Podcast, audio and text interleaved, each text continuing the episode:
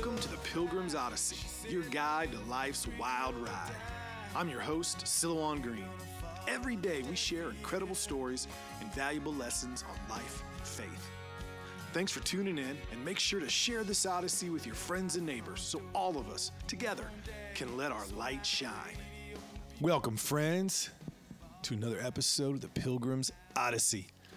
I'm your host, Silouan, coming to you from Humble, Texas. I'll be teaching a class here this week, just outside of Houston. And my mind has been on love. You might have noticed the title of today's episode. Could have taken it from a song or a poem. The Conversation of Love. Well, I have that on my mind because Saturday, my wife and I had the opportunity to sit down and be filmed at our home for a documentary on, get this, love stories. With a little luck, it'll be on Netflix. The producer flew out from New York. They had a film crew from Indianapolis. Now, one thing that came out from this interview, among many, which hopefully we'll have episodes coming up about those, but the one thing that really stuck with me was how important for long lasting love good communication was needed. You know, good, deep communication, being able to take time for each other, to listen, to talk about superficial things, to talk about deep things, to talk about things you agree with, to talk about things you disagree with. Long term, long lasting conversation is the thing that allows really lustful love or youthful love to grow and mature where your two identities kind of become one, they become intertwined. You still feel a sense of self, but you feel bigger with more potential. A great relationship, a great love built on communication. Man, it's like jet fuel for life. Your possibilities seem greater. You're not doing it alone. It's an awesome thing. But communication is work. It's work. It's, it's not easy. It's not easy talking about the hard things. It's not easy recovering from arguments.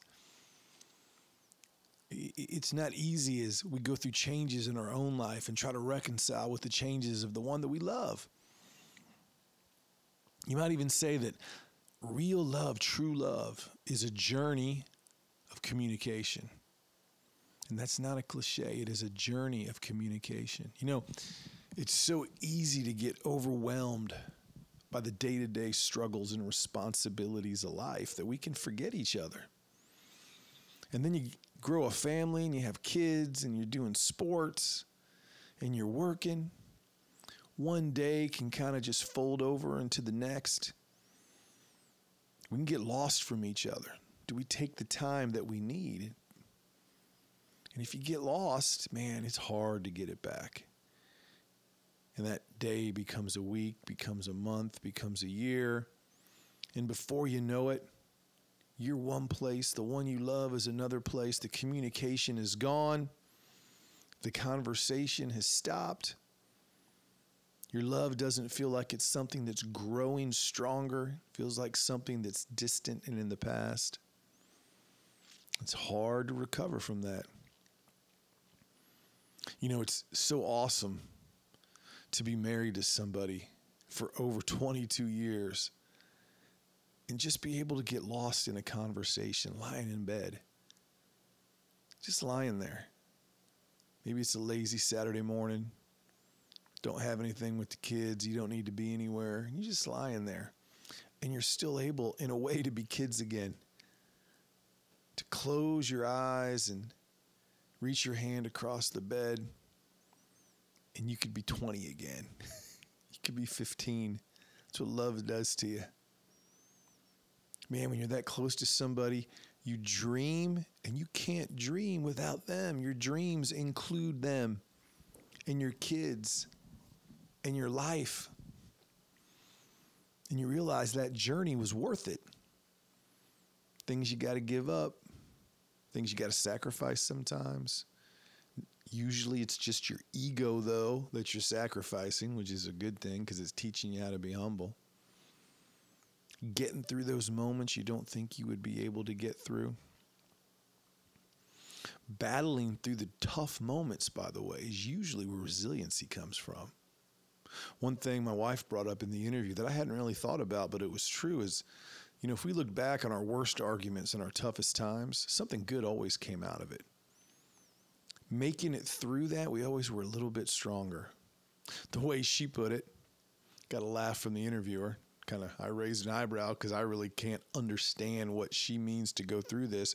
She said, You know, the only way out of a tough childbirth is birthing that baby. There's no stopping, there's no going back. You got to bite down and bear it and push to that baby's out because that's the only way out and the only way it's going to end. And she said to her, marriage was the same way. That you had to have a mindset. There's only one way out, there's no quitting, there's no going in another direction. The only way out of marriage is together. And she thought that that is the level of commitment you had to have for marriage. If you're going to make it through, if you're going to make it to the 22 years that we have, where we can complete each other's sentences. We know what each other are thinking just by a glance. Where we know no matter how bad the fight, no matter how horrible the day, that person's going to come back to you. And they're going to forgive you or they're going to ask to be forgiven. And the longer you're with somebody, the more all of that is necessary if you're going to be able to communicate. You're going to keep the walls from coming up, the walls of our own egos, the walls of regret, the walls of anger, the walls of just feeling separate, like you're not on the same path together. If you're committed to growing your love, maybe you're new in love, maybe you've been a while since you felt in love, but you're still in that relationship. Maybe you want your love to be better, and maybe it's not even a romantic love. Maybe it's just with friends or another family member or your kids, whoever it is. Make conversation and time for each other a priority, especially when things haven't been going well. Don't be afraid to argue, by the way. Be quick to forgive and even quicker to listen. Let me say that again. This is my advice to you. As someone who, for over 22 years, has learned to communicate with the one they love. And the result is something deeper and more precious than I could have ever imagined. Don't be afraid to argue. Be quick to forgive and even quicker to listen, no matter how you're feeling. And you just might build and nurture the kind of conversations that lead to awesome love. I am your host, Silouan. Until next time, may you love. May you aim high with that love. Spread your wings on the freedom and the transparency and the support of good conversation. And keep your eyes on the things that matter. Because if you love someone, my friend, and they love you, you got it all. Till next time, as always, peace.